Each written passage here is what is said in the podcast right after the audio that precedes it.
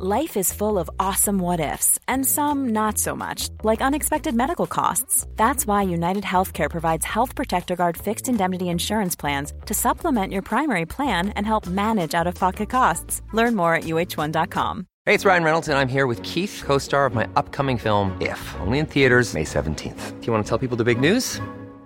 All right, I'll do it. Sign up now and you'll get unlimited for $15 a month in six months of Paramount Plus Essential Plan on us. Mintmobile.com slash switch.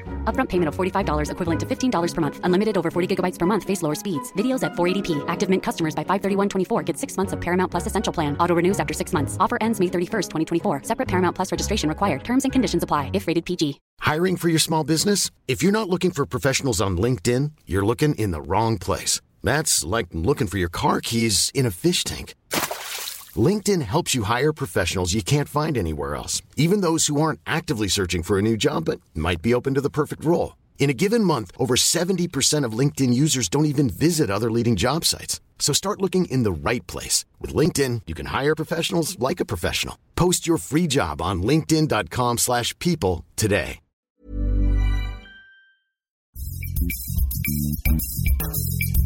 Hey,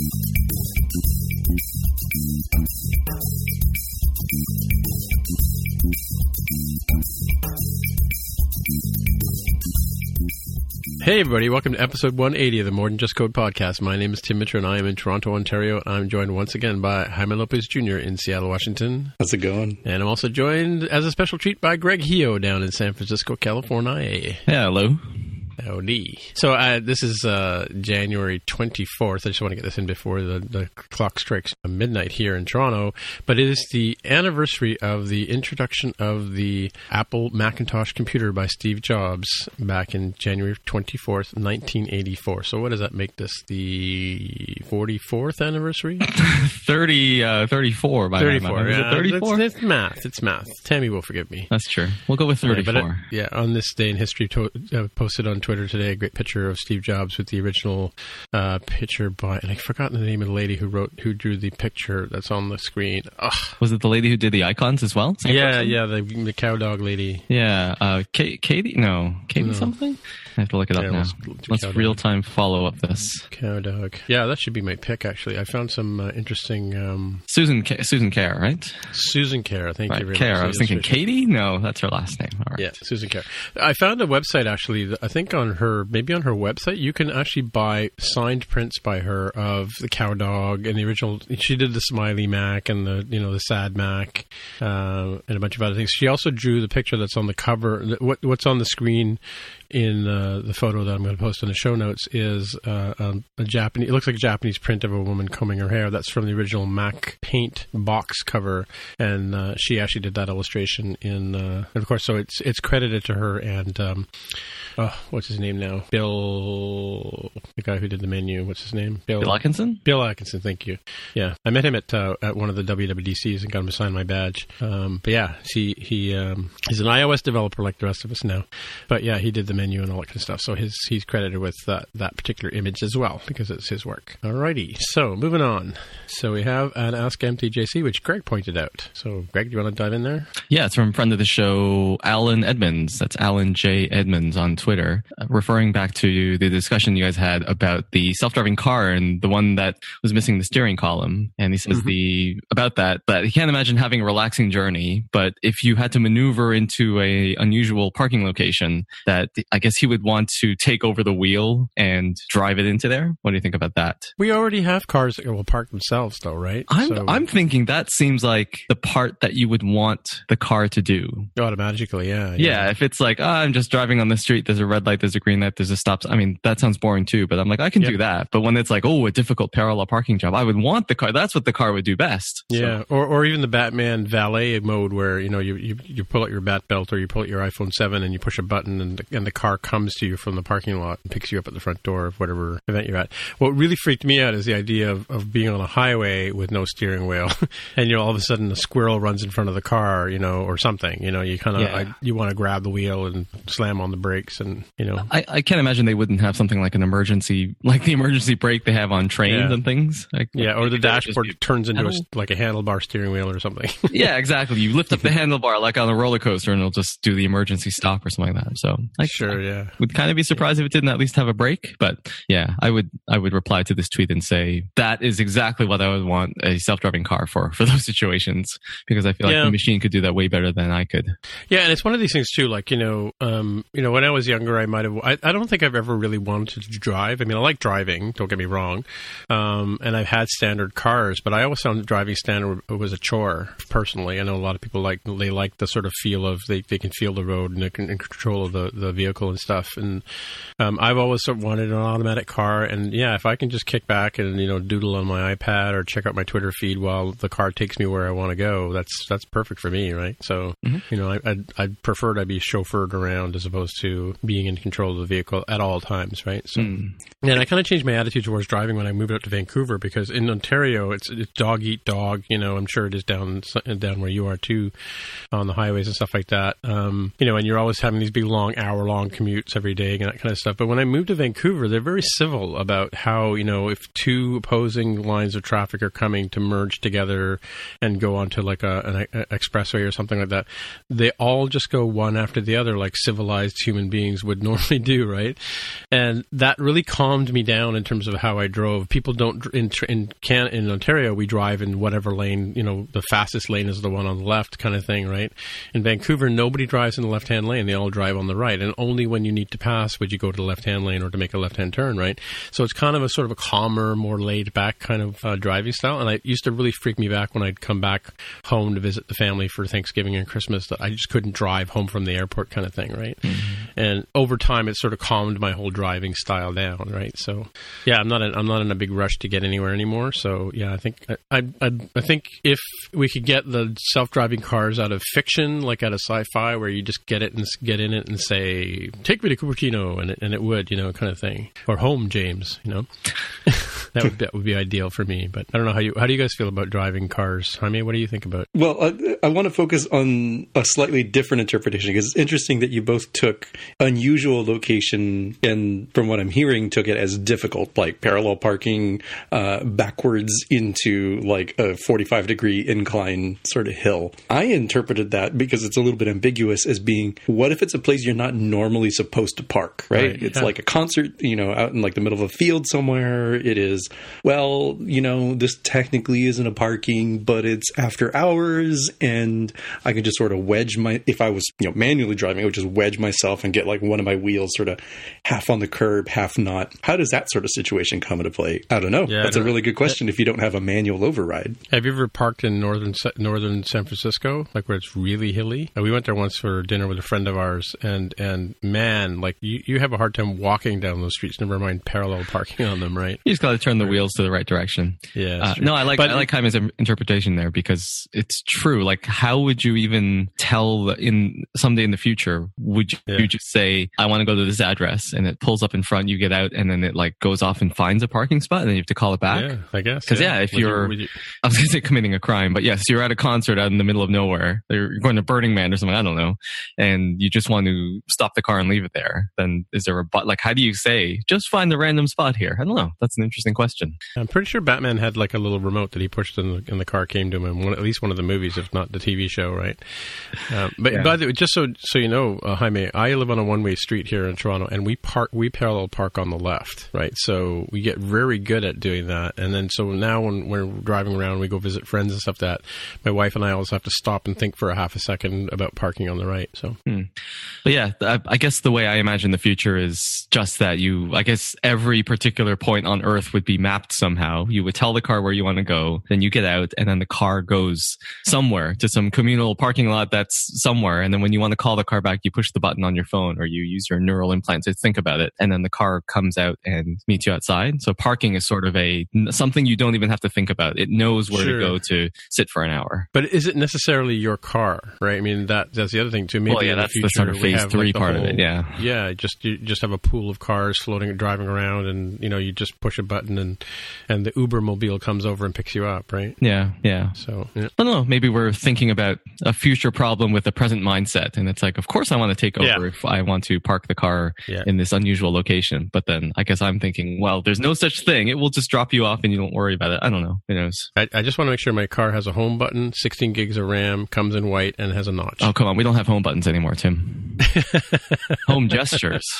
Home gestures. That's true. Yeah. Yeah, you know, I I was using an iPhone uh, seven as a it's a work test device, and I had my first instance of me trying to flick up from the bottom to go back home Yeah. instead of Yeah. hitting the home button. You're, you're ruined forever a- now. Is that what you're saying? Yeah, yeah. It's become so natural. It was so weird to get used to as a as a gesture, but now I don't even think about it. Yeah, I was paying attention today as I was using my iPhone 10 because a, a friend of a sh- friend of the show, Marin, doesn't doesn't believe the iPhone 10 has a need to be on the Earth. But um, but I was thinking about re- replying to him because because when I use my iPhone 10, it's so much faster to get in and out of things. You know, with with the gesture based uh, um, interface, right? I still, as I said before, I still put my thumb down on on the home area when when I'm using Face ID because just you just do, right? But yeah, I find I find that the the gestures are really quick on um, a quick way to navigate around once you get used to them, right? So, and there was of course I'm, I'm referring to a, a post that people have been saying for the last couple of days that the iPhone 10 is being discontinued because no, it's not being discontinued; it's being replaced by the next model, which apparently is going to have a smaller notch area and and that kind of stuff. So, so this particular incarnation of the iPhone is going to go away as they Which do. has happened for the last 10 Yeah. years only. So I don't Yeah, know why pretty people much. are so surprised. Yeah, exactly. Yeah, it, it, I found that one, uh, the news to be kind of clickbaity on that one. It's like, oh, look, it's Yeah. discontinued, which sort of like Dude, implies, yes. oh, such a failure. Look, you see, it was a bad idea. I was like, well, no. I mean, think about it. If the iPhone 10 Series 2 comes out, that's your top of the line, super premium, you know, thousand dollar US machine. What are you going to do? Sell a almost not quite top of the line iPhone 10 that's what fifty dollars cheaper, a hundred? Wh- Why would you do that? You would you wouldn't want to cannibalize that super premium market. You say, oh, you don't want to buy premium? Guess what? Buy the iPhone 8s or the iPhone 8s Plus, right? Like I, I, I feel like that's the strategy going forward for Apple of like, hey, if you want top notch, get our normal 8 and 8 Plus, you know, type of models. You want top of the line? That's where you you pay the premium. Yeah, it's crazy, you know, Touch ID on a Mac, Face ID on an iPhone, the ability to put my, my phone down on the top of a charger and have it charge without having to fuddle with a with a cable. That's the future, man, and that's where I'm living, and and it's great. And when I come home and I'm using my old archaic stuff, uh, you, it gets annoying, right? So uh, the people who complain about you know Touch Bar Max, about the iPhone 10, and it's the non-existent notch. Seriously, you don't even look at notch, right?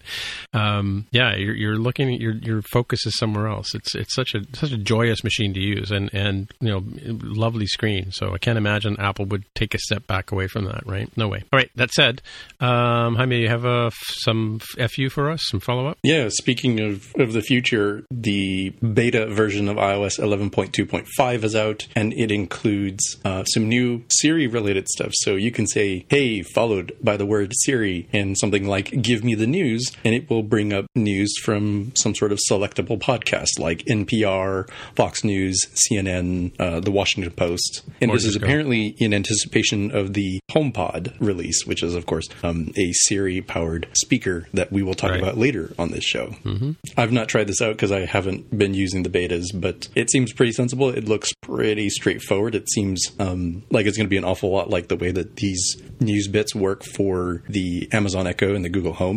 I'm a little bit less, uh, like if I was predicting here, I would probably be a whole lot less likely to use this on my iPhone than I would be on a HomePod, I think. Um, I think, as I've mentioned before Yeah. in the show, I tend to use it as like, oh, I've woken up, I'm, you know, washing my face, uh, feeding the dog, preparing breakfast. That's where I can just say, ahoy, metal canister, start telling me information about, you know, the world that's going on today. Um, Right. If I'm already at the point of looking at my phone, uh, or if it's there, you know, close nearby, I probably uh, just go and look at the news and you can see what's hot on Google News or something. Well, you know what? So um, I'm I'm already using my iPhone with HomeKit to lock my door when I leave in the morning. I very rarely take my, my keys out of the pocket, and and of course now it's like you know minus seven degrees Celsius, which is like it's cold. Let's put it that way. You can do the math. Um, so I, I you know I use my phone and I have to take my glove off to swipe and do the thing. And uh, I was talking to Aluin over at uh, Taco last week. He's also another big HomeKit user, and he was saying that you can set up these these scenes where you can walk out the door, or you can he comes home with his car in his car, and he says, "Siri, hey Siri, I'm home," and sorry for those of you who have that turned on, um, but uh, and it and it basically runs the sketch and turns on the lights and unlocks the door and you know turns up the furnace or whatever you need to do, right? So I totally could see using the phone to do that as well. So I think adding more functionality to Siri would be great uh, on the on the phones. Um, and of course, you know, I think we mentioned before that that we bought a Google Home, and there's a reason why. Uh, that makes sense now for us in Canada. But uh, we bought a Google Home for Christmas, and so you know, the wife and I, you know, we now have it in the kitchen, and we and we tell it to stream the, the radio for us, and, and it happily does. And if you want to find out what the weather is, just ask ask the Google appliance, hey, metal canister, what's the temperature, right?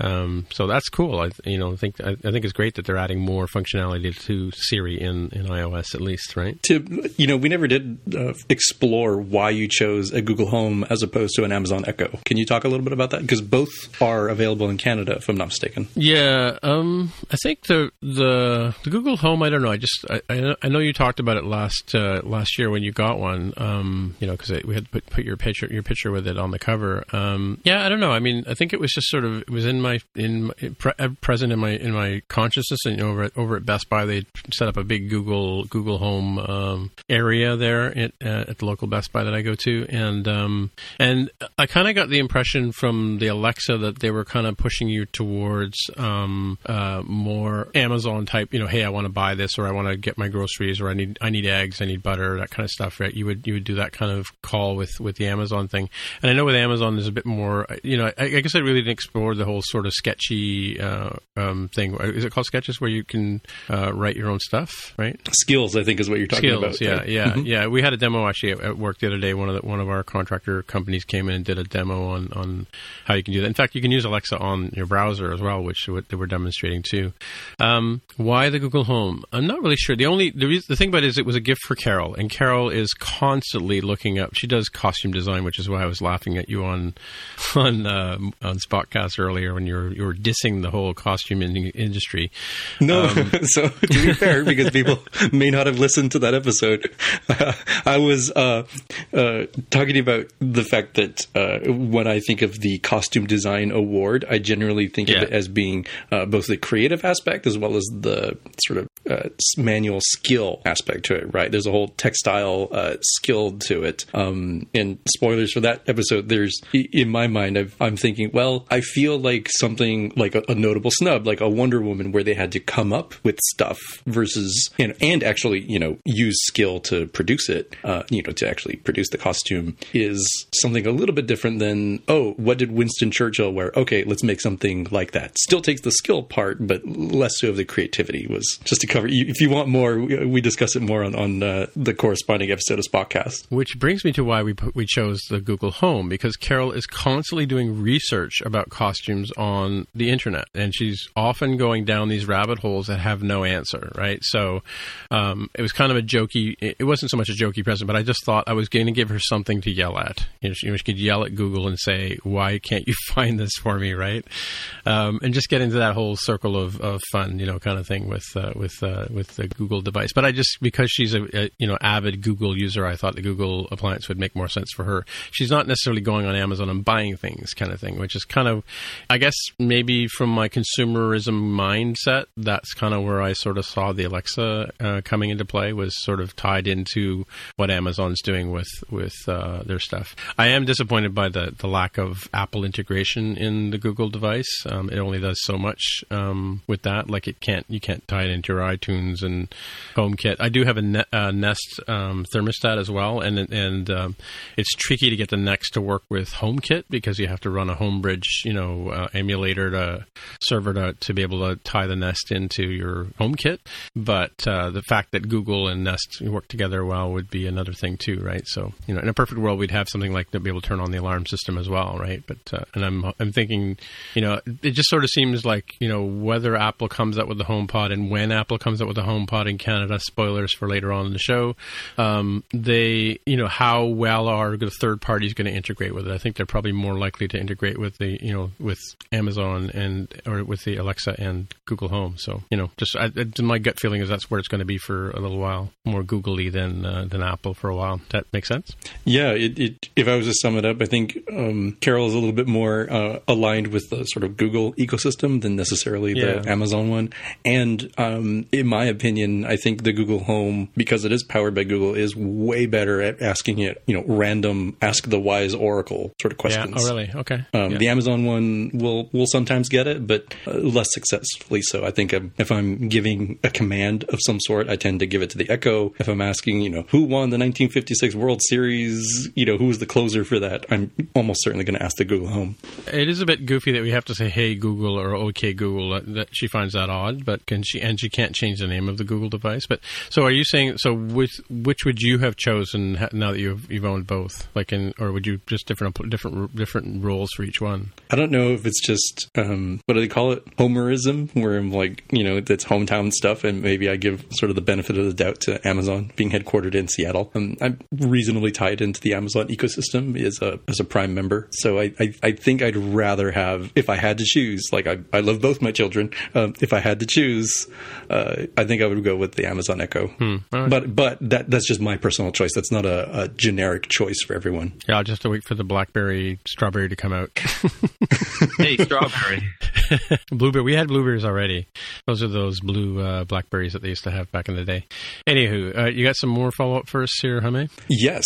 So there's a, as it turns out, a US only, as of this episode, um, service called Movies Anywhere. And the basic idea behind it is that you can sign up for the service. And when you do something like purchase a movie on iTunes, it can be available for you, you know, with no extra charge, no additional charge on other services like Vudu and Google Play. So, you know, if you bought Wonder Woman on iTunes, you don't have to go re-buy it because you said, forget it. I don't like this iPhone 10 thing. I'm going to get myself a Google Pixel 2. And oh no, now I'm stuck because, you know, yada yada. Like we've talked about the ecosystem lock-in before. Um, that's sort of the context for this, this Movies Anywhere program. Uh, the reason we're talking about this is apparently Thor Ragnarok um, fell into the uh, the piracy gap here, where uh, people who were placing a pre-order for the movie Thor Ragnarok with Vudu realized that the movie showed up as immediately available on iTunes. So there was some sort of problem with the handshake there, and uh, Marvel and Disney are sort of wondering what to do because now there's this uh, 720p, uh, you know, high quality edition out there on the interwebs. Um, I'm kind of uh, wondering if this occurred around the same time that iTunes Connect went belly up and re- completely refused to let test flight builds move on to the uh, beta test review one because it happened around the same time that this article came out. So uh, I know it's uh, like a, a- been a long running joke for 2017 about Apple software quality, and uh, it might be just a coincidence here that iTunes was the one that messed up, but it certainly- definitely was involved in this particular situation.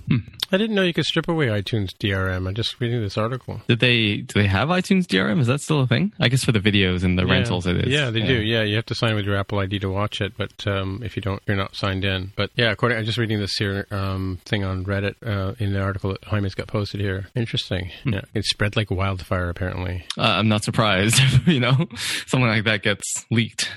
It's a good for sure. movie. I highly recommend people watch that movie. Did you uh, watch the legal leaked means. version already? How do you know that it's a good movie? in the theaters. yeah, Um, we saw it in the theaters. Yeah. Yep, that's our story, and we're sticking to it. Yeah, no, we we actually did. I actually went. These guys were on my case about the fact that I hadn't seen it, so I went and made a point of going to see it over over the Christmas break.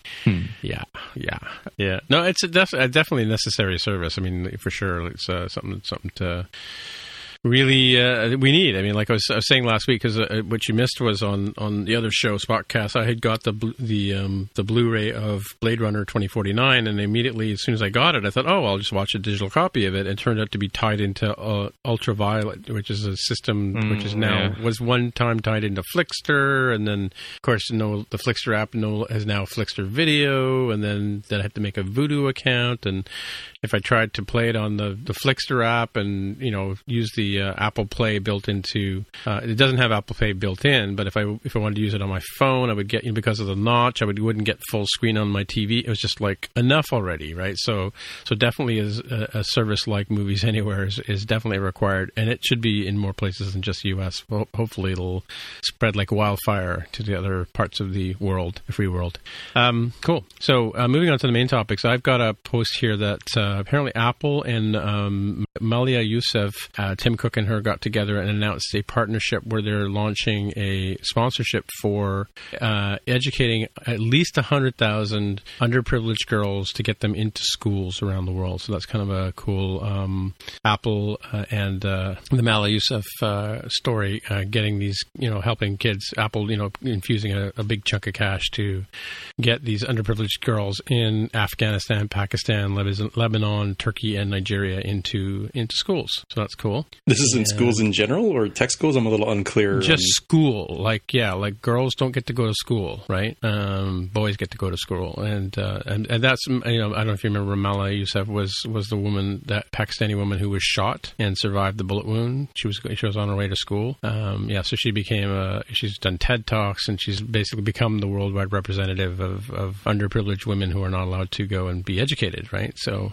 um, so there's a Mala or Mala Fund it's called and Apple are getting together to sponsor girls going to to school to regular school, like you know grade school, high school, whatever. right? Oh wow, that's uh, that's a very powerful thing. I, I hadn't heard of this story. That one flew under the radar a little bit. Yeah, you mean the, co- the collaboration between Apple and uh, Mala the Mala Fund? Yeah, Yeah, I mean, because that's that's Monday. a I mean that's a really uh, wonderful thing for Apple to be supporting. for sure. Yeah, So kudos to them for that one. Yeah, I'm I'm pleased with it. Cool. So moving on, we have um, this new device that's coming out. I, I saw the tweet this morning, uh, checked it out, grabbed the story here, the news news post from Apple's press release um, announcing that the HomePod arrives February 9th, and uh, you'll be able to order it this coming Friday, which is two days from today as we record. So by the time this show's out, you'll be will have been able to record them yesterday, or sorry, order them yesterday. Um, Let's let's take But- a host survey. Who's buying one? Well, I'm not one, buying say one. I. I'm not buying one because they're not available in Canada.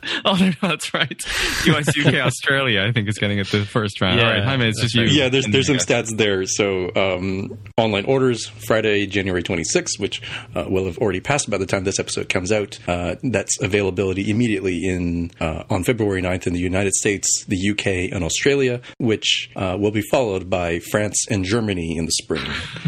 um, I'm very unclear as to why, given um, Canadian, uh, Canada, Canada's uh, proximity to the United States, um, and you know all the U's having been handled by the UK localization, and all of the French being handled by the French localization. I'm very baffled that Canada is not at least in the spring release. I'm sure it has to do with rights and things I like was going to say music rights, maybe, because Right. they, although they have Apple Music in Canada, and this is just Yeah, a I- device. It's not a new subscription service or anything. Yeah, and I was kind of wondering about that too because I currently don't have Apple Music subscriptions. Is- I wonder if that's going to be required with uh, with the HomePod as well to be able to get the streaming service, right? That's still a question. I don't think that's been that was answered, or sorry, that was asked when uh, the announcement first came out. But I think Mm-hmm. that it's still unclear exactly what this thing is going to do. Right? Yeah. So, Jaime, yeah, are you getting one? Not real. I, I'm going to get one. Yeah. You are like on Friday, yesterday when people are listening to this, you will have ordered one. Yeah, so I guess probably Wow. uh, they didn't specify, but I assume midnight um, on January 26th. Hmm. yeah, Yeah. I'll, I'm probably going to end up getting. I mean, there's only two options here. Like I always joke about the 16 gig option, but you don't have that that option here. It's uh, space gray or white, and uh, I'm going to get the white one. okay. Right. Right. All right. Well, Yeah. Jaime will be able to do a full review on February 10th for us then. Yeah, and I'm just posting here that uh, if you follow that press release, they also talk about Siri Kit for Home HomePod, which at this point in time is coming soon, but you can still download Siri Kit and start playing around with it.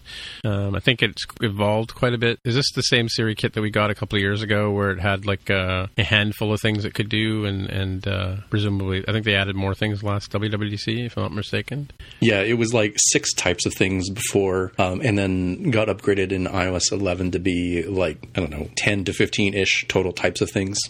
Um, Definitely not as as open as something like integrating with the Google Assistant or with Amazon's Alexa service, um, but still still not completely closed, right? It's not completely closed thing. As they describe here, uh, you can use like, you know, the reminders for note taking and to do list apps like Things and Evernote will, you know, apparently automatically work HomePod. Uh, you can ask Siri to send a message to a friend or colleague using apps like WhatsApp and, and, and so on and so forth. Um, hmm.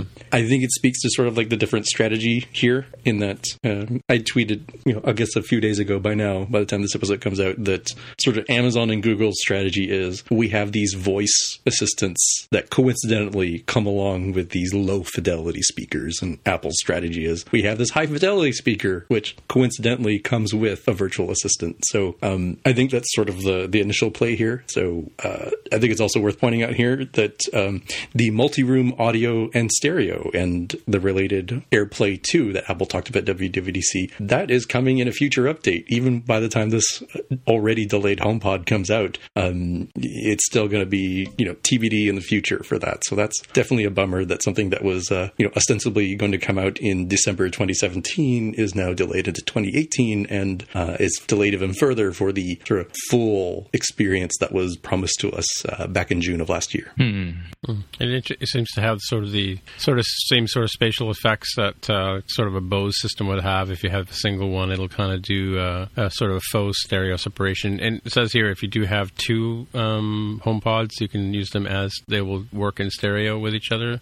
And you can also, if you have one in the kitchen and you want to play music in the dining room, you can say play. You can in the kitchen, you can say play jazz in the dining room, and it'll control that. Or you could have music throughout the house, all perfectly in sync, which I think is very similar to the Sonos system, if I'm not mistaken. Right? You guys know anything about Sonos? I was going to say they put out a snarky tweet or a press release or something saying, "Did they? If you want a good speaker and you want to support Spotify, podcasts, X, Y, Z, uh, every other thing, then that product already exists." I forget exactly what it was, but I should try to look it up. Uh, Did you funny. see that go by, Jaime, in the tweet? I did not, Sphere? but okay. it, it, makes a lot of sense given what you described. And uh, coming back to something that was just said, uh, probably by you, Greg, we don't know exactly what's happening with the Apple Music thing. I mean, we do know that you know on launch this isn't going to support Spotify and Pandora and you know Google Music, oh, really? Amazon okay. Music, and you know that sort of thing. Yeah. Um, I think people are in the media sort of taking it as it will never support these other things, and I kind of doubt that to be true. I don't know. I don't have any insider information. This is just my speculation. I think it will eventually support other types of things, if, if only because Siri Kit, I believe, will eventually support doing podcasts in music and that sort of thing. I think for this initial launch, it will definitely be Apple Music only. Um, I've been saving up my pennies because I have not used Apple Music since uh, what 2015 when I had the free trial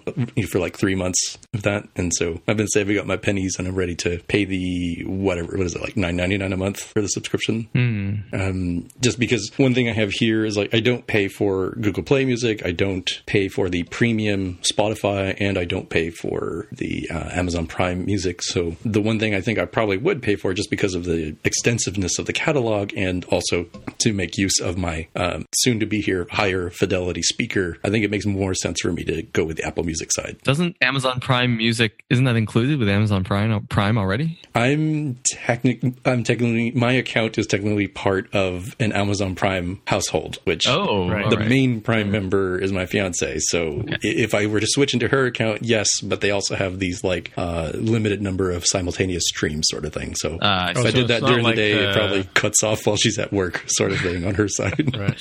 All right. So it's probably it's not like the the Apple one where basically you have like a family plan and you kind of all kind of share it, right?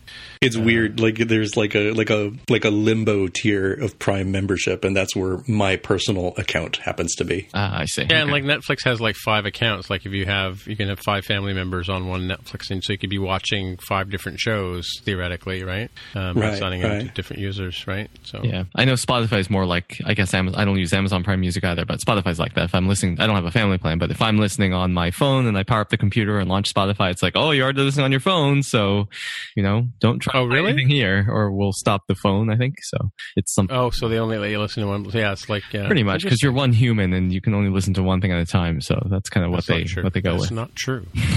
Yeah, and and since I'm in the Apple ecosystem, I want it to be you know hopefully at some point seamless where I'm you know start the day listening to the top 25 hits from 1985, and then I'm like, oh, time to go out grocery shopping. All right, well, you know, it just switches over to my iPhone while I'm driving to the grocery store, and maybe when I come back home and I oh need to walk the dog, all right, it switches over to my Apple Watch and just start streaming from there. Like that's sort of what I want, right? And Yeah, and sort of buying handoff into the but Apple with ecosystem sound or with Yeah. music. Yeah. Yeah, we have the Amazon Prime music, and, and I've listened, I've looked into the catalog, and it sort of has these sort of greatest hits kind of compilations, and I'm not really that impressed with it yet. Um, but I think, I think like anything else, like Apple Music as well, it probably, I think they try to figure out what you like best, and I see a lot of tweets on on on the Twitter uh, where people are sort of saying, I'm not sure where Apple got the idea that I want to listen to this song next or what have you, right? So I guess they're all they're all just kind of learning learning the ropes of what people like and don't like, right? So got to train those machine learning models a little better.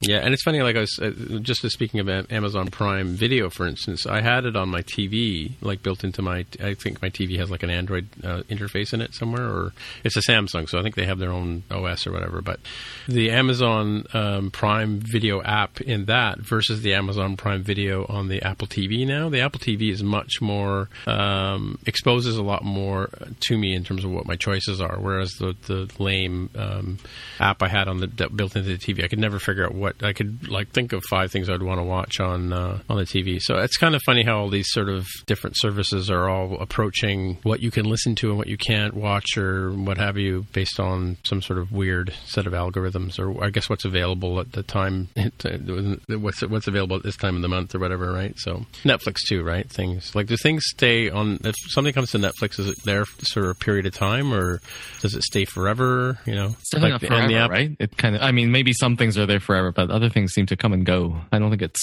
one or the other. And then with Apple Music, basically, the theory behind Apple Music is it's not just your music, but you get to listen to anything from anybody, right? Kind of thing. Anything that's in the Apple catalog. In the Apple catalog, yeah. If you pay the Yeah. monthly subscription, yeah. Yeah, I, I don't think it's one to one from what I recall. A- Again, this was back in 2015. I don't think it was exactly one to one with what was available in iTunes for purchase. Um, I'd have to imagine that was just a consequence of them having to get the rights, and and now I'm sure all future contracts that Apple signs with the Right, various yeah. uh, artists and um, labels probably include streaming, um, if not additionally, perhaps primarily. Yeah, it's funny in the analog world. like I could go to any record store and buy any vinyl record and put it on any record player and listen to it. Well, you could do the same with the Sonos if you read their snarky tweet, and it's apparently a blog post titled Oh, really? "Why Oh. Open Matters" with the little sub thing "Freedom of Choice." So put that in the notes. You can have a. Uh, But have a so, so, but Sonos, I thought, does Sonos have its own music streaming service? I don't Is think that- so. They're just a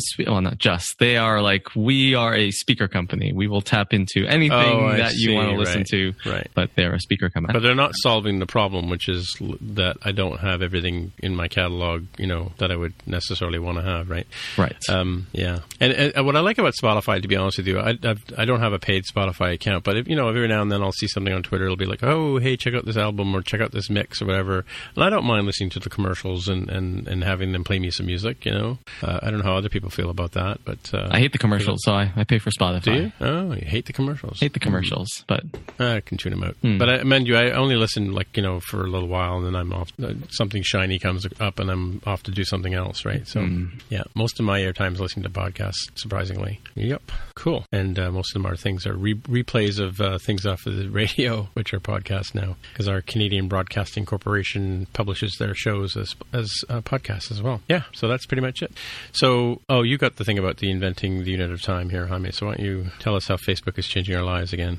I mean, it might, maybe not uh, yours and I live, but people who do uh, audio based stuff, um, yeah, maybe Or Mark video, too, would, video. would like this. Oh, sure, uh, fair, fair point. Um, this is something coming out of Facebook's open source camp. They're launching uh, a f- thing called Flick, where a flick is the smallest time unit, which is larger than a nanosecond, that exactly subdivides media frame rates and sampling frequencies um, on an integer basis, as opposed to being uh, floating point, where you would end up with Right. uh, drift over time, right? Like you don't want to use floating point for that sort of thing.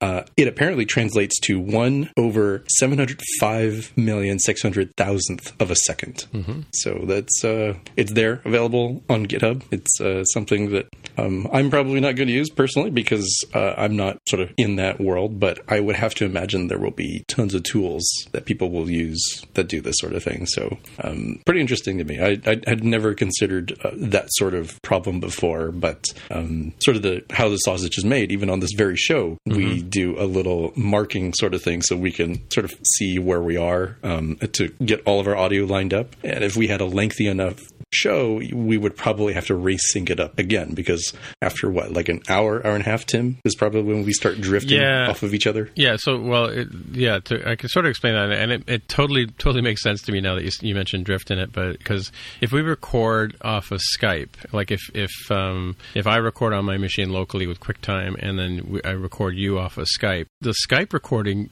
speeds up and slows down based on uh, any number of algorithms they use to compress and make the sound sound good during the live conversation on the web. They kind of, you know, it almost sounds like you're being auto tuned. Sometimes you'll hear that in the mixes of our show. We apologize that, of course, that of course, but that's sort of those are the artifacts that happen. And what happens is that uh, Skype, I think, because their effort is to make the sound decent as opposed to accurate, they don't they drift in and out of sync with with show. So sometimes if if somebody's recording breaks or whatever, and I have to use part of the Skype recording, uh, which we we used to use as a backup. Um, I can't line it up exactly because if I, if I just lined it up from end to end over time, they would drift in and out of the conversation, and uh, you end up with these weird echoey artifacts and stuff like that. So um, what we actually do is we do what's called a double ender here. We actually re- we com- converse together online, and we like when when I, I count at one two three four mar- or one two three mark, and then we all say mark at the same time. And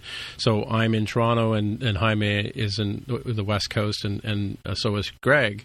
Um, what I actually hear in my headphones is they're saying mark a few nanoseconds behind me, right? And sometimes they're even uh, out of phase with each other.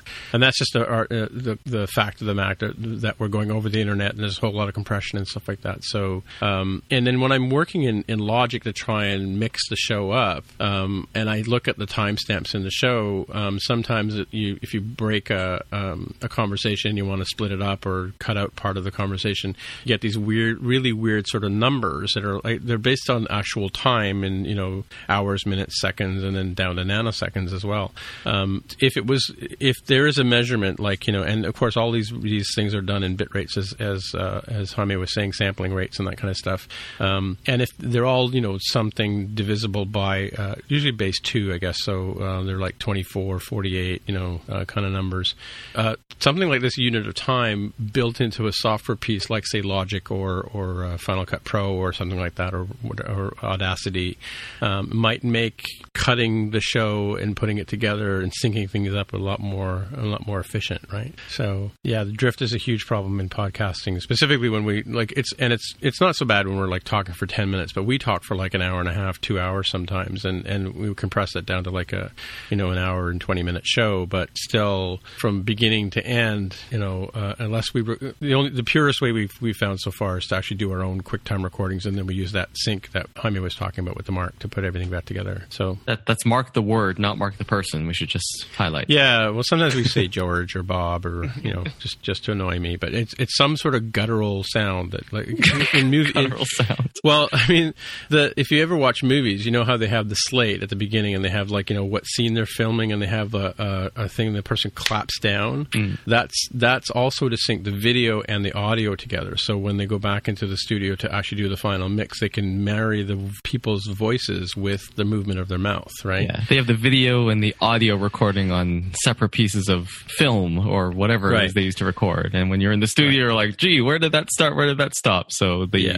clapper two ends going together and the sound on the waveform, you can easily match them up, which is what you do with our voices too, I think, right? Yeah. So that slate thing has a couple of, if you look at the way, what, what it is, sometimes it's got like a color, a, a series of colors, like rainbow colors on it. They use that for color mixing. Back in the day when they used to develop film by by mechanical means, they would have to you know make the color balance correctly based on on that. Um, and now you'll see in modern TV shows they, they still use the clapper for for um, in some sense for archaic sense, but you'll see sometimes a running digital number on there, and that digital number also syncs the digital video recording with the digital audio recording, and it also gives them a visual cue to make sure everything's in sync too as well. So that's uh, I think in in a lot of the video filmmaking podcasting, audio mixing, um, something like a, a, flick might might be might be a benefit. It's it's like one of these things. Like I kind of wonder. You wonder at the genesis of this. You know, uh, if if it's in fact going to be uh, something that lasts. You know, um, I think I mentioned before that when I was in university back in the in the 80s, um, early 80s, I used I used to work in a, a, music studio, and this is where I learned all this sort of uh, craft, as it were. And we had like a 24 track uh, mixer, which went down to like eight master channels, and we had a lot of reel to reel tape machines, right? And so you would you would put your tape on, and you would start your recording, and you would you would mark down on a piece of paper what the you would have like this little analog um, dial that would spin, and it would say it would start off with zero zero zero zero zero, and there was like a button you could push to make it go zero, and you would record your your track or whatever you were doing, and it would just sort of uh, mechanically roll forward, right? And um, if you can imagine, if if you think about the math of it, though, um, you know the tape moves faster at the at the outside of the of the reel than it does in the inside of the reel. Does that make sense? It kind of all goes through the, the reel at the same time, but so as you you skip forward and you went to go reverse back because it was an me- analog me- mechanism, it didn't always come back to exactly the same spot you would expect it to. It was always off by a little bit. Mm-hmm. And I remember we asked our, our professor what, what what is that thing called? What do you call those units that, that are on the the, the, ta- the tape machine? And he would go, oh, I don't know. Those he says those are a waste of time. We call them, you know, let's call them Sony's for argument's sake, right? So the the, the flick may become the Sony of, of uh, in twenty years from time from now, but who knows? Maybe it'll be uh, the industry standard in twenty years. Who knows? Hard to say. This is the genesis of it. Is that exciting? No. Are you still there? Raise your hand. The the story is a little like, oh, look at Facebook inventing. I mean, it's just I don't know. It's a little silly. Like it's clickbaity. You're like, oh, it, it is like look at it. Uh, Not invented here is nanoseconds. we Nanoseconds aren't good. They can't handle Facebook scale. But it's it, the, the comments, of course, as always, are even worse. But it's just like, well, are they are they solving a problem we have? That's I guess the question. Right? I don't think it's meant to. I think they're doing their own video production, and yeah. you know, floating point math isn't accurate. They want to do integer math, and they're like, how do we do it? Let's just find the is it the greatest common factor or the least common multiple? One of them that will yeah. handle all these kinds of video formats that we're working on, and we'll just come up with this um, particular small number that divides evenly into mm-hmm. all these things that we want. And it's like, okay, it's they didn't really invent anything. It's just here is the base unit that we will use so that it will divide into all the different things. So it's like, yeah, okay. yeah. They're, they're just, That's it. I'm like, all right. I don't know. Uh, did they? I, I, I don't know. Maybe they came up with a press release and stuff. I don't know why they would have, but it, yeah, I, it's just, like a naming convention. Like you know, we decide from now on that you know all Jira tickets are going to start with this. You know, and and you know you can't commit your code unless your Jira ticket starts with this. And you know, it's it's just a it's a rule for production that makes to me it makes sense. I mean, like you know, I've worked in other analog uh, mediums like screen printing and stuff like that, where we you know we would have a, a long hundred yard long table and we would put um, stops along the way, and we would that was where we put the screen down, and whenever we were doing a, a lot, big long print run, right? So um, and it was imperfect, but it was a way of dividing up the hundred yard long table into something we could manage. We could get oh look, we can get twenty, we can print twenty flags on this particular you know run of fabric, right? Um, it's just it's a it's a production mechanism, right? It's something that they can use to to di- divide up the work and make it make sense to them, you know. And and who knows, it might make sense to other people too. I assume it's kind of like the metric system, which is nice and e- even to multiply and divide. Like I know there's a sad irony given Here we go in the again, one and only one country in the world that, that isn't on there, where it was like, Yeah. oh, 36 inches in a yard. How many yards in a mile? Heaven only knows. It's like 1600 ish, I think, and 5,200 ish feet in a mile. You know, all Yeah. these weird, unnecessarily complicated things. I think that's from what I can tell, sort of the state of the world in uh, you know video and audio production, and, and this is trying to be like the metric system for that world. I guess to bash the metric system for a second. I mean, for a lot of things, it makes a lot of sense because it's easier to work with, you know, sort of the whole number uh, in the whole number world. But like I have my thermostat set right now for 18 and a half degrees, and you know the furnace won't kick in if it's at 18 degrees. It has to wait till it's like you know a half a degree higher or lower. But I couldn't tell you what the difference feels like to my body between 18 and a half and 18 degrees Celsius, right? Or Celsius, yeah. But you could certainly tell me the difference between you know 69 and 72 degrees, right? Like you know what I mean? Like like 69 would probably feel cold to you, and 72 would feel comfortable. 70, 75 or 78, you know? Do you know what I'm saying? Like yeah, long-time listeners of this show will have heard me uh, rant at one point or another about how Celsius is, is pretty good, uh, you know, as a, scale for temperature, but like not for people. It's probably good no, for like totally NASA. you know, people, it's probably yeah. good for deep sea divers, but for hey, uh, should I wear a sweater or a t-shirt today? It's like, well, Yeah. uh, I don't know because on one end is ice and on the other end is dead. Yeah. right. yeah. yeah, I mean, uh, in terms of extremes, yeah, for sure. But but like like I said, the difference, like I said, the difference between 17 degrees and 18 degrees, you know, it's hard to tell that as a, as a person. But you know, like I think what 21 degrees is 72 degrees uh, Fahrenheit. So 20, you know, normally if you have your thermostat set to 21 degrees, that's room temperature. That's comfortable, right? Um, but yeah, like just you know, I, I've been dealing with my furnace for like the last month and a half, and I can tell you that the difference between a half a degree Celsius is like negligible in terms of how you feel, right? yeah, but that's you know that's that's that's one of the flaws of the metric system, right? In terms of, of how that works, and it, I mean, like I, I think you're right. In smaller, is not in infinitesimal units like like milliliters and stuff like that. Those kind of and liters, those those kind of make sense. But when you're talking about mm, distances or speed, road speeds, or or um, uh, you know temperatures, it's it's it's it's kind of dumb. But like if you were talking about the distance between the Earth and the Moon, that makes more sense in metric. You know, and that's why a lot of scientific um, stuff, sci-fi stories, they all talk about talk about things in kilometers and you know that kind of stuff because those are things that people can not that people can equate to. I guess uh, part of the reason is they also sound fancy, right? in, in a sci-fi sense, right? Right. Yeah, yeah.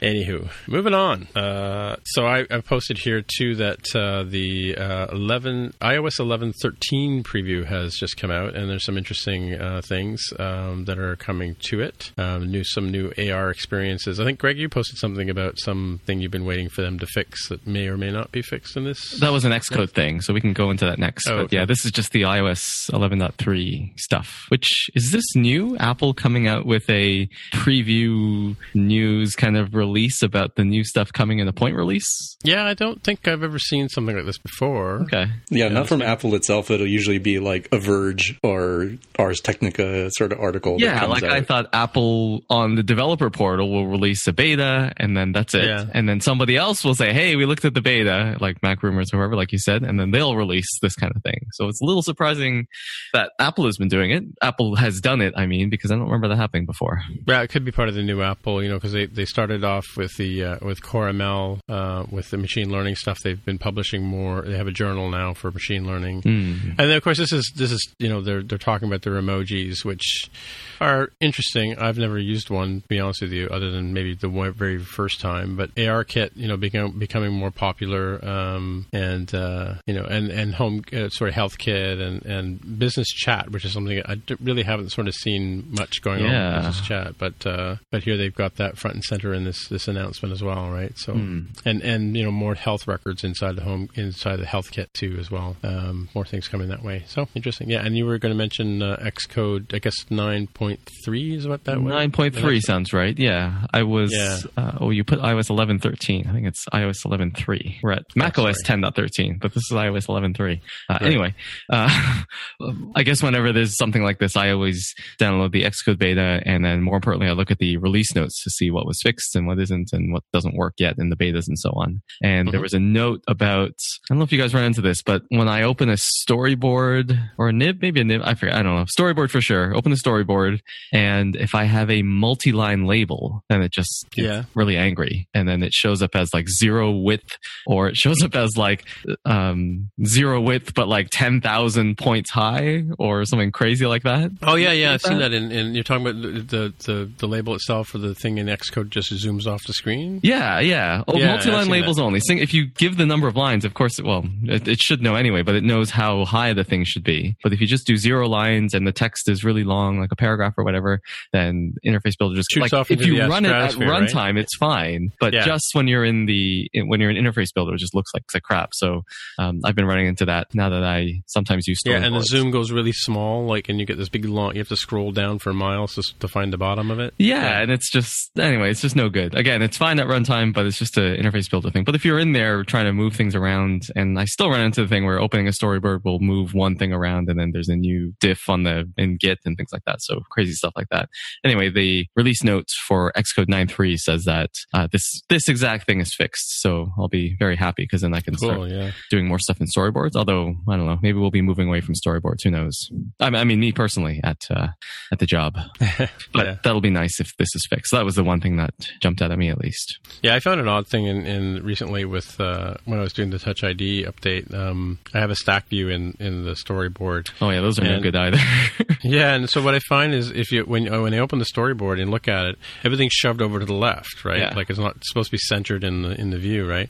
And if you go and and you ch- uh, just touch the spacing between the elements in the in the stack view, it kind of centers again, right? You And have to like, nudge the. What I found I've been doing is you know the overall view that you have in the storyboard. yeah, or, or sorry, the overall view of that particular view or view controller. If you just Yeah. nudge the height of that, because they're like the ones I have are like dynamic or sorry, um, force. Like I have the things at the 320 by 700 or Yeah. whatever. yeah. Uh, if you just nudge it up and down like to 701 and back to 700, then it kind of is okay. Yeah, just- until yeah, the next flick time it, you open it. It's just Yeah, and then it's all shoved to the side again too. Yeah. So and um, yeah, somebody somebody pointed out a, a solution to it, but I forget what it was. But yeah, it's, it's, that's been annoying me, and I just kind of you just kind of have to like roll with it and just go, okay, look, it looks fine when it renders, and Yeah, something okay, about and- calculating heights or widths or whatever it is, frames in Interface Builder is just wrong with variable things like stack views Yeah. and multi-line labels. So, um, or Yeah. dynamically line, number of line labels. So, I wondered if it was because it, I, I thought it maybe it was because it was. Remember we had those square Mhm. um, views; they were kind of universal. Yeah. and uh, I thought, and this particular project was at one time a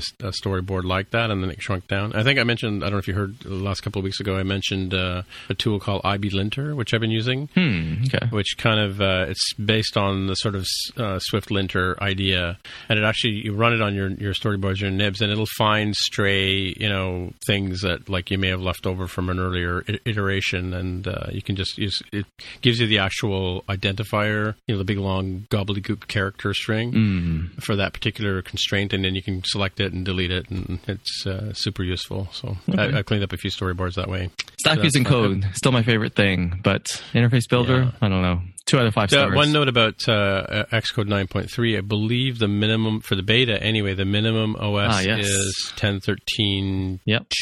I think. So no more Sierra. Mhm. You know, so I mean, some of us are still, some of us still have to work in Sierra in some cases, but Hmm. I heard there was you can just update the P list and change the minimum version to 1012 and everything seems fine. It's a beta, so you'll probably be okay. no, But just for the beta. have Yeah. If you have to actually release an app, then yeah, you should think about going to High Sierra, Yeah. which Well, I guess it's a que- I guess the question is, will the will the final release? I mean, the beta is the beta, but will the final release be able to run in in Sierra, or will Oh, yeah. they force our hand? Right? this is where it still seems early, but I think we're around the time where they start moving people over, so I wouldn't be surprised. Yeah, I mean. I'm imagine they did in the beta for some reason, whether it's just see if people complain on Twitter or not. I'm sure there's a reason for it, yeah, but it right. Seems only- to work. only- So that seems to be Yeah, we're less than six months away from the next next OS, whatever it's going to be, right? That's true. The biggest concern I seem to see on Twitter is people worried about uh, APFS, which I've never given a second thought to, but that seems to be a Hmm. concern with some people. Yeah, I don't know. I, I, I guess the only the only concern I would have about APFS is if you have to go back to if you want to try downgrading, right? Hmm. Uh, that may be a challenge because yeah, because when you do High Sierra, does it, it automatically moves you over to APFS? It does, yeah. right? Technically, Yeah. there is technically there is APFS support in Sierra, so maybe it'll Mhm. work. But uh, I'm sure it can read it just fine. But I think if you formatted a new volume in Sierra with APFS using the command line or whatever, and you try Mhm. to use it in High Sierra, it doesn't quite work. So uh, I don't know.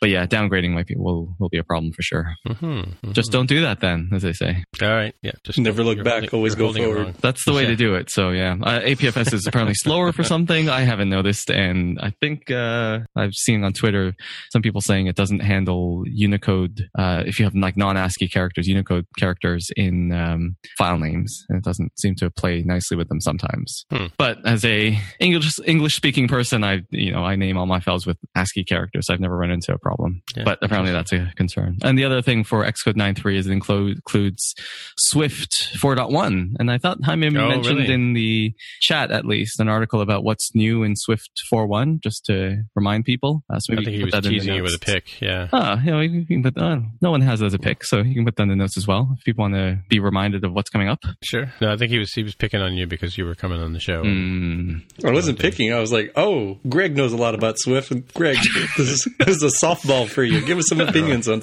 on Swift 4.1. Yeah, yeah, yeah. Well, this article from uh, Paul Hudson from hackingwithswift.com is, is well, hey, but, Very good. Greg, do you have a pick? I'm sorry. no, I have a pick. It's not this one, but you should read this article if you want to know more about what's in Swift 4.1. Conditional conformance is a big one. I do have a blog. I think as of this, when this is published, I will have a blog post on conditional conformance. So maybe Cool. if I get in the notes in time, it'll be up there as well. But I've got it here already. Yeah, you do? yeah. I just stuck, it in there. Yeah, while you Oh. were talking. Oh, okay. I thought you meant my blog post. I'm like, I didn't publish No, it no, no, no. Okay. Yeah, I will slip Wait. that into the notes if I finish it between today and Saturday. I stole your preview. Yeah, and that's Paul Hudson of uh, Two Straws on on Two uh, straws. That's. I was like, I I know the name. I know the site. What is this Twitter? I could He was on. Roundabout, you know. Oh, was he? I don't remember that. Yeah. Okay. Yeah, three or four episodes ago. Yeah. All right. Yeah. So yeah, he Heard of writes that a lot. podcast. He writes for Future Magazine or Future Publishing in in um, He's in the UK, right? UK. Yeah. Yeah. Yeah. All right. And Cool. his claim to fame is hacking with Swift. So cool, yeah. If people want to check out what's up, happening in there, we'll have that in the, in the uh, show notes. So yeah, let's move on to our picks. So Wait, wait, um, hold on. I'm- I, I, I just Oh, oh. was browsing through the Hacking with Swift because it's it's it's in the show notes for those of you driving at home, and I'm reading it now. Uh, Flat Map was renamed to Compact Map.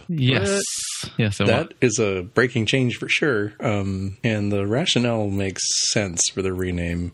I'm not so big on the. I don't know. Probably if you again found some you know new computer science grad who's never done anything before, or sorry, you know, and they just start university and they go through, and then you show them Swift and they see compact map, they'll be like, okay, that's great. But I think for everybody, this is why I have a problem with. For everybody who already knows flat map, I think a lot of people were grumpy about the rename. But um, Hmm. yeah, is it a better? I don't know. It, uh, uh, as always, naming things is a difficult thing. So I think the thread for what to name this thing was just got a little out of hand on the uh, on the mailing list.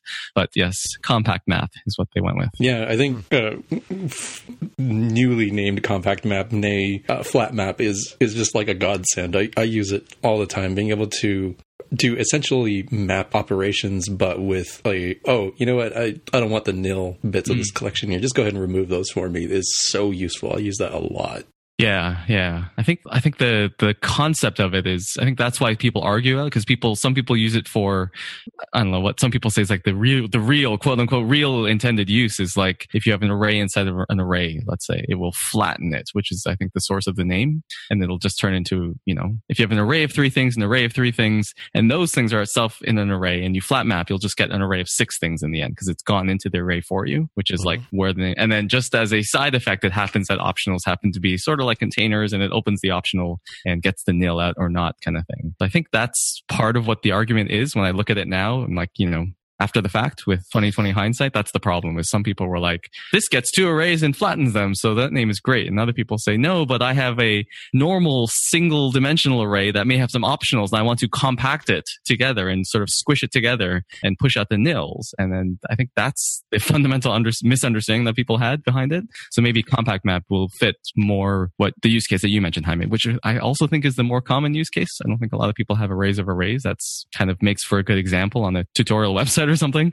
But I don't think that happens so much in, in real life as much as optionals do, at least in Swift. Yeah, I, I think a breaking change like that was was kind of silly and unnecessary. Because if you were if you were going to use it the way that I do, where I use it as sort of like a sieve, where all right, I need to run some operation. It's some sort of uh, like a common case is like a failable initializer for something, but I'm running it at a whole bunch of things, and I really don't care about the ones that failed. It's like all right, well, for backwards compatibility reasons, I will not worry about those. Um, It must be something that I that my code my current version of the code is unable to understand. It's Right. I'm not forward compatible, but I'm forward compatible in a way of like, well, I'll just drop on the floor anything I didn't know how to process. Yeah. Um, yeah. It's super useful for that. So compact map as a name, if you were going to go that way, is like, well, compact kind of sounds like it's some sort of compression algorithm, which is not really what's happening. Hmm. Okay. Like well, you're actively you know, losing information. yeah, well, Not like it hangs around and says, "Oh, by the way, uh, here is your compacted map,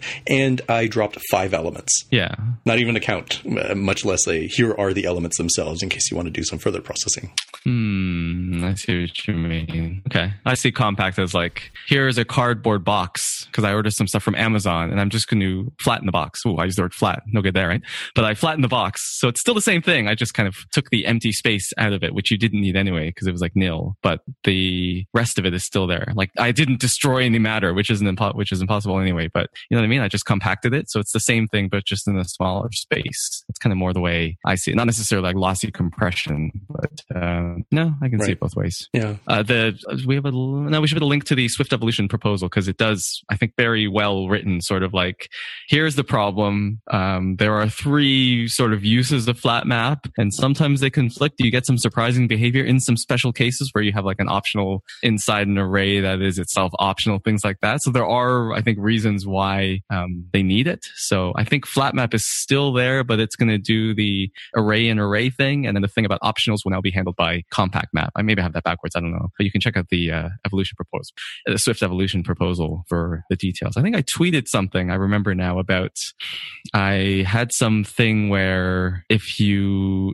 I had like a flat map and then there's the closure, but I just used like dollar sign zero. And if you print it out first, then it changes the behavior. Uh, Uh, I'm not describing it well. I'll find the tweet. So basically inside a map, I do like print dollar sign zero and that's great. And then another time I did just dollar sign zero and the results are different. So it's almost hmm. like a Heisenberg just by touching the thing, just by printing it first and then returning it. The, di- the behavior is different from just returning dollar sign zero, which seems crazy because like I'm just printing it out. How is that affecting the result? But the type system does some things behind the scenes that you don't want. And that's kind of the problem that, or the, that's the problem that flat map and compact map are trying to fix. I'll find my snarky tweet because I think some Apple folks replied, uh, explained it to me, although I was kind of joking when I tweeted it, but I'll try and find that. Yeah, I vaguely remember something in one of Carolyn or um, yeah, I mean Carolyn Carolyn Begbie's videos about something like that. If you call it, it changes it something or other. Eh, anyway, Here we go. I found it. I will paste it into the cool. notes. All right, so moving on to our picks now. Is that okay with you guys? Jaime, is that okay with you? I was going to make the snarky comment that, well, hopefully the Xcode tooling engineers will have the IntelliSense set up so that when I start typing FL18M, it's like, oh, let me just mean correct map? that to compact map because obviously that's what you wanted, the useful version of it. Hey, don't say that. Sometimes classic flat map is still useful. Yeah. I'm sure it is. I'll never use it again. No more Swift for us. All these breaking changes. Yeah. I mean, it- you know, uh, autocomplete in like, you know, iMessage always uses ducking, and I never have to tell somebody about my need to avoid Yeah. some sort of object. Yeah. to be Yeah. clear, Yeah. You gotta love ducking. Um, now can we do our picks? I'll just point out the guy who wrote this Swift Evolution proposal also replied to me to my tweet from back in November about this issue. So uh, kudos to the folks at Apple for being uh, engaged with people on Twitter who are uh, maybe sometimes unkindly tweeting about Swift. Okay. Cool. Link is in the show notes. Let's hear the picks. Are you ready for picks? You sure? I just want to make sure you're sure. Are you seated comfortably? All right. So my first pick is uh, there's a, a link here for 30 under 30, um, the top 30 Canadian developers under 30. They're looking for um, making some selections. So if you know a developer, a Canadian developer working in Canada, sorry, Greg, uh, who's under 30, over oh, sorry, you know, under so 30. sorry, Greg. um, they're taking nominations right now until February 19th. So yeah, if you know some young developer out there who's tearing it up, uh, perhaps you can uh, you know nominate them, and I'm sure you can uh, nominate as many people as you want. So. Have you nominated anyone yet? Not that you say who it is, but have you nominated anyone? Um, I haven't. No. Um, yeah, I'm not sure. Okay. Yeah. So yeah, some interesting uh, opportunity for some young uh, um, gal or guy who can uh, get on this list of top 30 developers in Canada. It's quite a few of us, so it's it's kind of a kudo if you get there, right? If you get selected. Uh, link in the show notes, as we said before. And my next pick is just uh, I mentioned at the top of the show that uh, it's Apple's, uh, or sorry, when we were recording, it's now past midnight here. So when we were recording, it was uh, January 24th, and it was the 30 something, 30 anniversary of the Macintosh as introduced by uh, Steve Jobs. It's also the eighth anniversary of a little website known as raywenderlich.com. So kudos to Ray and Vicky and all the gang over there at raywenderlich.com um, on the eighth anniversary of the website. So I think he tweeted a screenshot yeah. of his very first blog post. You can see he how did, yeah. how classic the site was styled back in those days. Uh, yeah. I'll find I'll find that tweet and put it here in the notes for you as well. Sure. Yeah. Um, yeah. So that's uh, kudos to Ray. Congratulations on uh, eight years. Eight more years. Eight more. Yeah, sorry. Wow. I didn't realize. Uh, I mean, well, one, I didn't realize it had been uh, quite that long, and yet at the same time, it feels like not long ago because yeah, uh, I got into iOS development somewhere in the middle of 2011. So RayWenderlich.com was only about a year and a half old by the time I got into it. It just seemed like it was even at that point so full of great information that I was I just assumed it was there from like day one in 2007. Yeah, no, I, I think I, I, found Ray's site early, early on. It, uh, like I think I, I, mentioned that my first sort of um, contract job was to to build a, an app, and so I flew off to Seattle to a uh, and met a bunch of you know early early developers and you know Marcus Zarra and you know um, Graham Devine and uh, Daniel Jalkut and people like that were talking there. Um, I don't think Ray was at the first one, but he was the first uh, of that con- conference in um, Philadelphia that I went to. And yeah, by that time, I think yeah, it was one of the few places you could go to find actual how do I do this kind of stuff, right? And um, you know, beyond the, the books, like the uh, press books were out. I think the Big Nerd Ranch book was out at that point. I think Aaron Hillegass did the keynote at, at most of these uh, conferences I went to back in the day.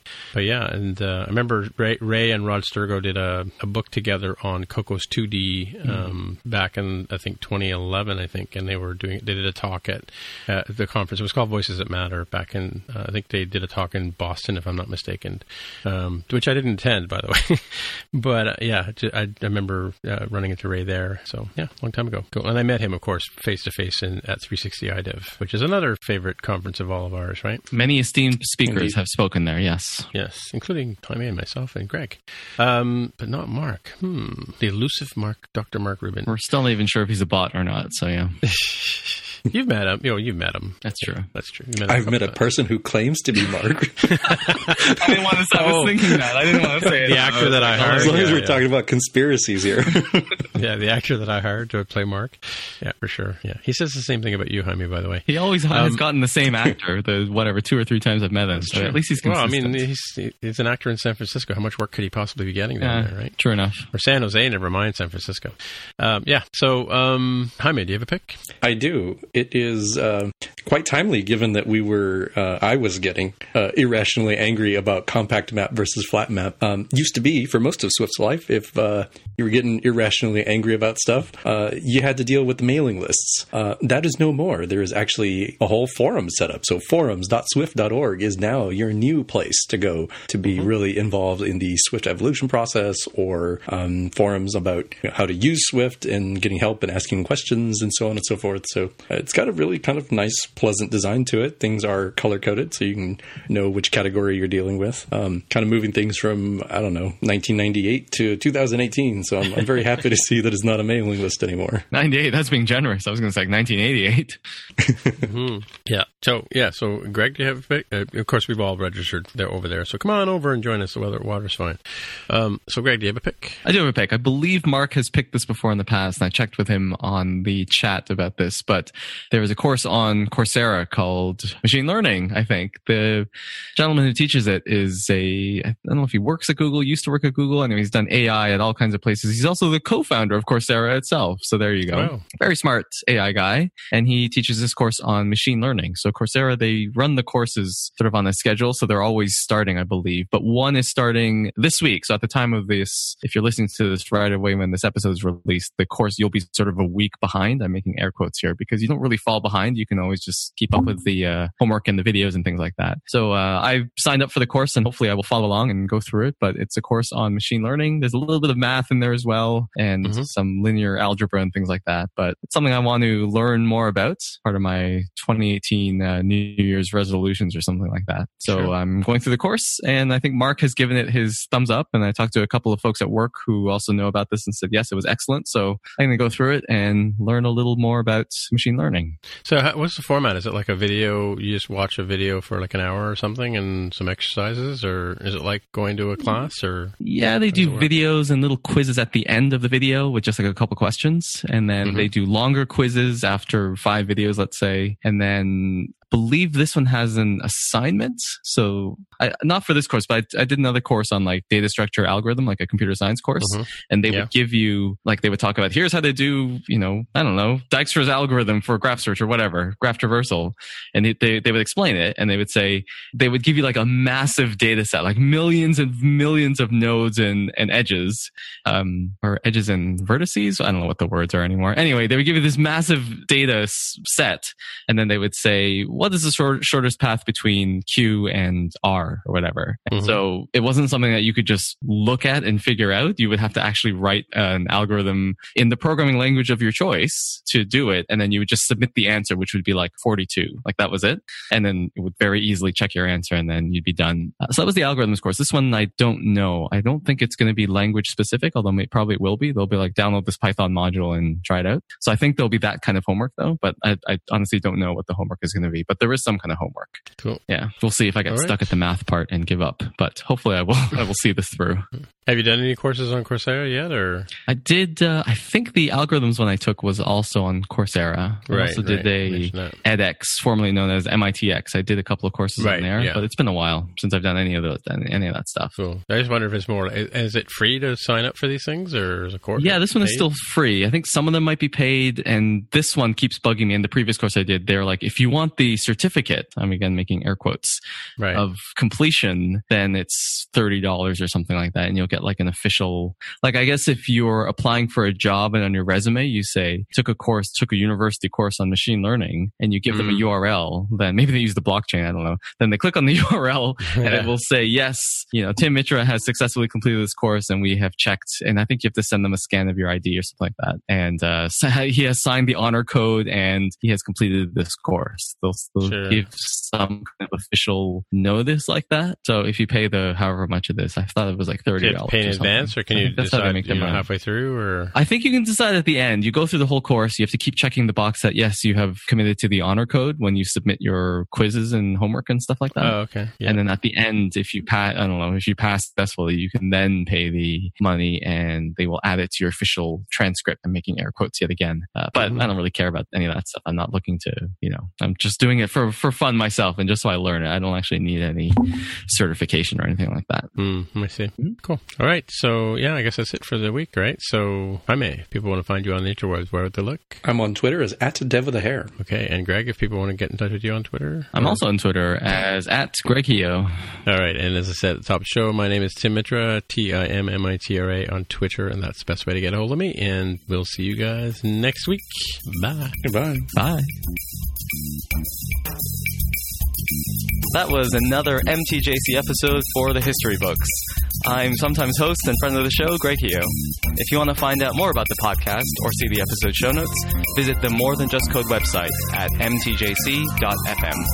You can get in touch with us on the website or follow us on Twitter at mtjc underscore podcast. If you have questions or feedback, send us a tweet with the hashtag AskMTJC. If you like the show, please consider writing a review on iTunes, recommending us to a friend, or pledging any amount at patreon.com slash mtjc. You can find details on how to help us out on our website. That's mtjc.fm slash sponsor us. Thanks for listening, and we'll catch you next time.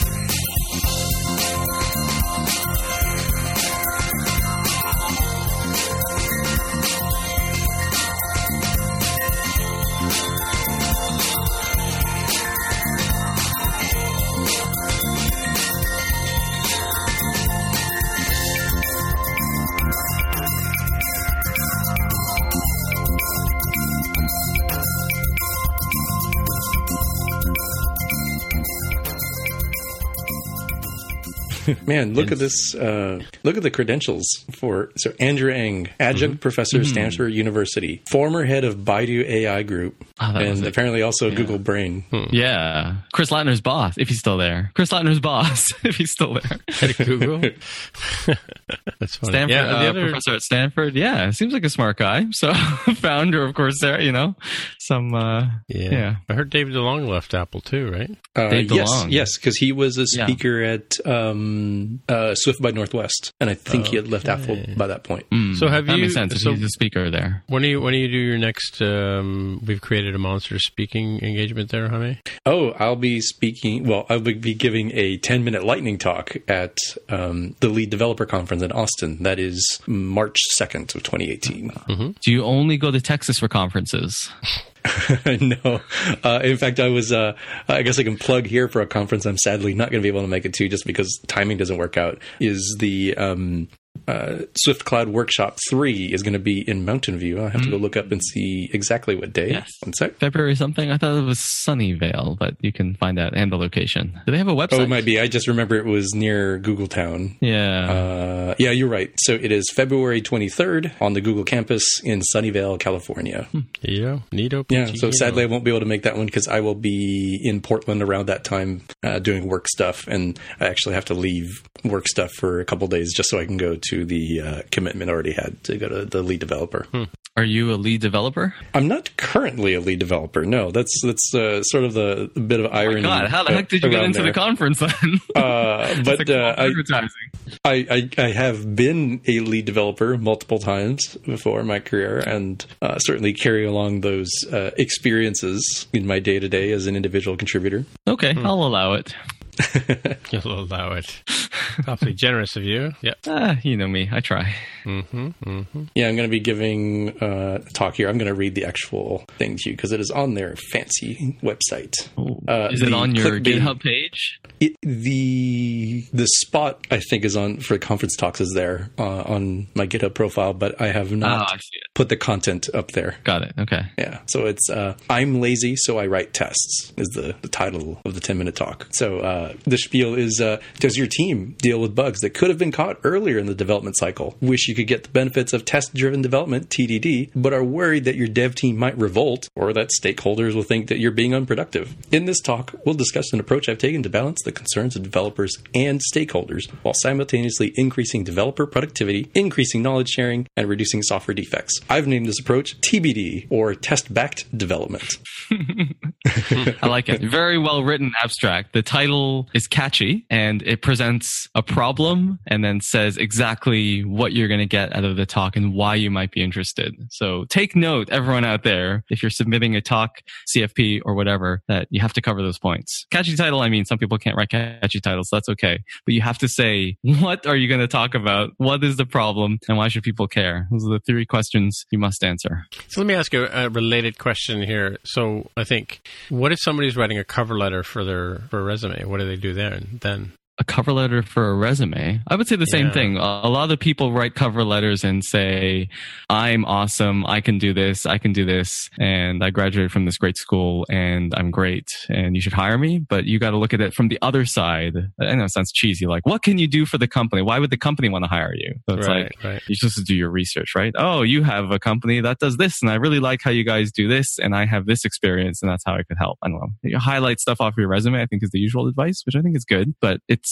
I think a lot of times cover letters are like just restatements of the resume, which I guess is a good start, but you have to have a little, uh, put yourself in the other person's shoes and say, all right, I am a recruiter at big tech company X, and they are probably looking for these things. They want someone who is smart, somebody who can get things done, somebody who has shipped products before, or whatever. I don't know, I'm making this stuff up. And then you have to highlight that stuff in your cover letter and say, you know, I've shipped many different things before, such as these things. And I'm very smart because I graduated from this very good school and I get things done, as you can see from, um, I don't know, the things that I worked on and my excellent references. And on my GitHub, I have this open source project that 10,000 people start or whatever. So you have, you know, I think just listing out your things is no good, but you always have to, I guess same thing with the conference proposal. You have to look at it from the other side and say, what does the audience want to hear? What's the problem that they have and how am I going to solve it? So interesting parallel. I never thought about cover letter sort of in through the lens of a, uh, of a conference Renaissance talk proposal, but that's a pretty good. Uh, I like that. I like the analogy between the two. Cool. Yeah, I can imagine trying to write a cover letter in like a BuzzFeed listicle style. ten, ten, Ten re- ten reasons. Uh, ten reasons you won't believe why you should hire me, or Yeah. Uh, maybe that would actually work. Some people say nobody reads cover letters too, so I don't know if that's still true these days. But uh, I've heard that as well, where it's like, ah, it's why not do they so ask for them then? If you're applying for applying for work, why would they ask for a cover letter if they're not going to read it? Um, I think it's just like, oh, we we have to ask for a cover letter and a resume, and people will get it. yeah. But I if you're, yeah. I don't know, a hiring manager, you have ten of these on your desks. I think think most people just kind of scan through the resume quickly. But if you write like three paragraphs, solid paragraphs, like I think the thinking is no one is actually going to read it. Maybe they'll just skim over and look for some fancy words or something. But yeah, I don't know if Mm-hmm. that's actually true because I don't really look at resumes and cover letters these days. But yeah, although we are hiring, but so far I have not looked at resumes and cover letters. Mm-hmm. mm-hmm. increase your company's productivity with this one weird trick.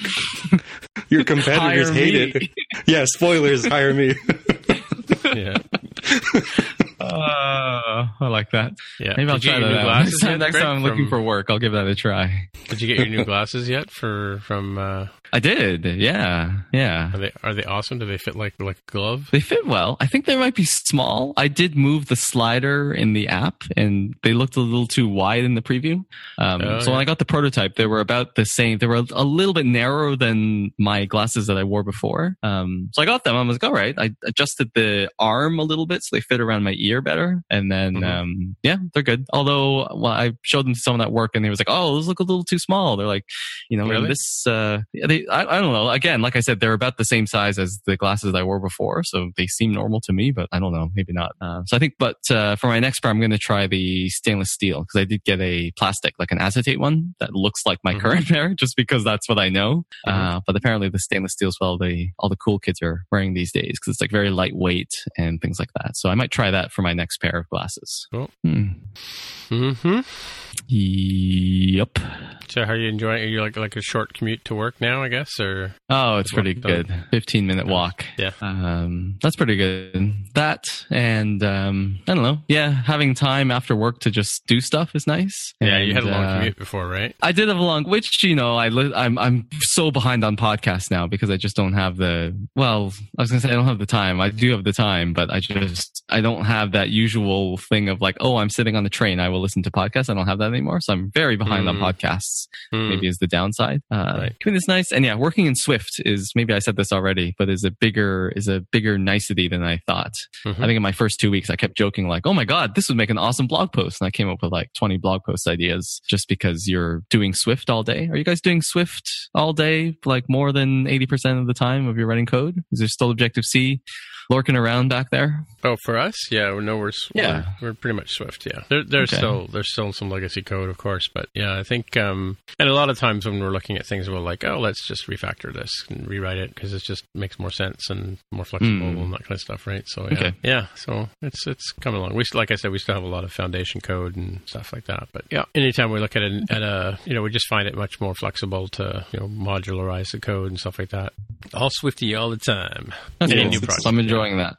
Yeah. You Yeah, too, I mean. Mostly Swift? Yeah, I mean, there's, I think, similar to Tim, there's a lot of uh, legacy code that's still Objective C, but I think the sort of standing rule is um, use Swift unless there's a really good reason why it doesn't make sense to do it in Swift. Like, you know, you're making a rather minor modification to um, an, an existing Objective C class, or it's just not worth the um, time and effort for the schedule to take the time to rewrite the entire thing. Um, Hmm. you know, if it's like, you know, 50 50, we'll probably end up rewriting it in Swift. If it's, um, if it's not, it's like, well, kind of depends on, on where we're at. If you're, uh, you know, wrapping things up and you've still got plenty of time, sure, go for it. If not, mm, maybe better to leave it alone until there's more time, you know, some, the normal ebbs and flows through, uh, project life cycles and also the, during the year, right? Like, I think the fourth quarter, as people start going on holidays and stuff, and it gets, um, less likely that you're going to launch big new initiatives, probably the time you have to do things like rewrite classes or um, that's when we migrated to Swift 4, 4.0. So that sort of thing. Cool. Just looking at the thing that Martin posted here about watching or listening to cassettes on this little player thing. Huh. This is in the Slack. As like a hipster sort of thing. Like, why would you do that? like, Why would you know, you like as a nostalgia thing. Sure. Like, I understand why people did, um, you know, vinyl stuff. There's certainly like a fidelity and Yeah. uh, feel to it, but uh, audio cassette has been completely overtaken in in every aspect. Yeah. Um, yeah, it's, well, yeah, I, don't can't. know. I can't think of any real good reason why you would choose an audio cassette over any of the existing technologies we have now. Yeah, and I think in in in our case we have like you know family members who recorded you know speeches or diaries and that kind of stuff, and it, it's nice to you know digitize that stuff and way to go, or you know put it on things. I still have my grand my grandson's first um, voicemail that he left us, you know, because I, I think it was on a tape machine that we had as an answering machine, and you know converted it to digital and that kind of stuff. You know, so a lot of the older technologies. I, I have a film scanner. I finally got a film scanner at a found a Nikon scanner at a at a pawn shop, right? And I've always wanted to get one of those things. They're like thousands of dollars normally, so I can put the old film strips, you know, from the old photography days into the thing, and, and slides as well. We have boxes and boxes of slides because people used to do that back in the day, hmm. you know, because you didn't have you didn't have Flickster. You'd have people come over to your house and put slides in and mechanically, you know, analog show them up on the on a big screen, right? So yeah, Are you going to be at RW DevCon, Tim? yeah, I've got my uh, my ticket. I'm just uh, I was actually just looking at getting a hotel room today, so I'm not speaking or participating. I'm just going over there to hang out. So Mm, me too. No, it's That funny. is, I've talked I've talked to other team members who've left, and I'm like, oh, just come back to Slack, and they're like, oh, I feel weird about that, and just come back to Slack. Say Greg does it. He has no shame. you should totally Yeah, pretty much. Yeah, you're, you're the you're the you're the the bear the you're the bar.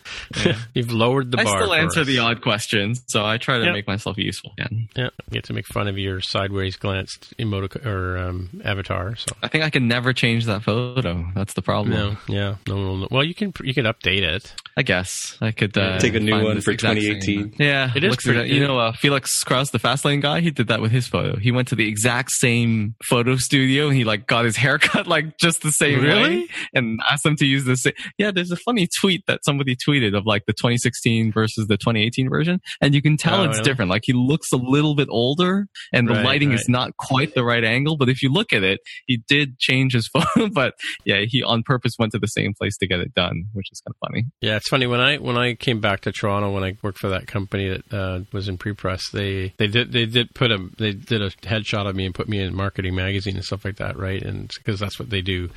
And uh, a few years later, I forgot what I was doing, but I had to get headshot done. So one of the photographers did some headshots for me, and I had that forever as, as my LinkedIn um, picture, right? But I had like you know dark hair and dark beard and all that kind of stuff, and and somebody called me out for it like on LinkedIn about you know five six years ago because my hair is now gray, right? you know, and so I I finally changed it over to the the one you see now. But yeah, for the longest time I had this the same. I think probably about ten years on the internet I had the same avatar. Right, it's still out there if you search for it. Hmm. Know, strange places, Yeah. but yeah. I figure I have to keep this one forever. And my son's dog ate my hat last year. you know, the hat that's in, in my avatar. I don't. I don't have that. I have my original hat from Vancouver. I have a beaver hat, but this hat that's in the. I got this one in San Francisco. The one that's in my avatar, and the, the dog ate it last year. So Weren't you looking for mangled? a hat when we were in Nashville? Yeah, yeah, yeah. I was looking for one for sure. Because he wanted one, not because he needed one. Oh well. yeah, no, right. Carol, yeah, Yeah. yeah. Carol, Carol and I have. Um, Carol's got like I don't know, two hundred something hats here. So she she she makes hats. She used to teach hat making at uh, Millinery. It's called. Um, she used to teach millinery at Sheridan College before the T Rex took over and they they threw all the um, fabric arts out and put in com- CG SGI computers and taught people how to make you know T Rexes, right? Because the guy who did the T Rex from um, Jurassic Park went to Sheridan. So let me ask the Ah. question here: How come you don't have like custom hats made so you can have like that perfect hat that's sized Uh, just the way you want and tweaked You know just what, the way you Carol? want? Carol has some cool like 1950s men's hats that are just they're just amazing. Like you know, but I, I they're kind of like they're like Cadillacs. You don't want to put them on and you know wear them outside. And but she's got she's got a couple of nice hats that I got my eye on, kind of thing, right? But she has like vintage hats and you know ostrich feather hats and boas and all these cool things. She collects the head blocks that make them as well. They're some of them are like like um like puzzle boxes. Like you know they're the you know they're the sort of formed you know the hats you see the girls wearing in the you know 30s and 40s and stuff like that. They're the wood block that you stretch the felt over is like you know it's kind of fatter on the in, in in the body of the hat and narrower at the brim. So the way they, they kind of come up, the head block comes apart by you, you slide out the centerpiece and the inside part collapses out, and, and they're all handmade, right? So they're you know people people now buy them and they decorate their houses with them, which is the which is the little pain in the ass part of it. But yeah, she has some cool cool uh, things like that too. It's a neat it's a neat uh, thing. So her uh, Twitter her Twitter handle is the if you look at it, it's in French, but it's the Mad Hatter. cool, cool. Yeah, yeah. Anyway, I got to roll into work tomorrow morning and uh, set up a couple of Macs, so I'm gonna have to call it a night. So I'll talk to you guys later. I'll see you on the Slacks and stuff. See you on all the Slacks. All right. Talk to you later. All right. Okay. Yep. Bye. Bye. Bye. Even on a budget, quality is non-negotiable. That's why Quince is the place to score high-end essentials at 50 to 80% less than similar brands. Get your hands on buttery soft cashmere sweaters from just 60 bucks, Italian leather jackets, and so much more. And the best part about Quince, they exclusively partner with factories committed to safe, ethical, and responsible manufacturing. Elevate your style without the elevated price tag with Quince. Go to quince.com slash upgrade for free shipping and 365-day returns.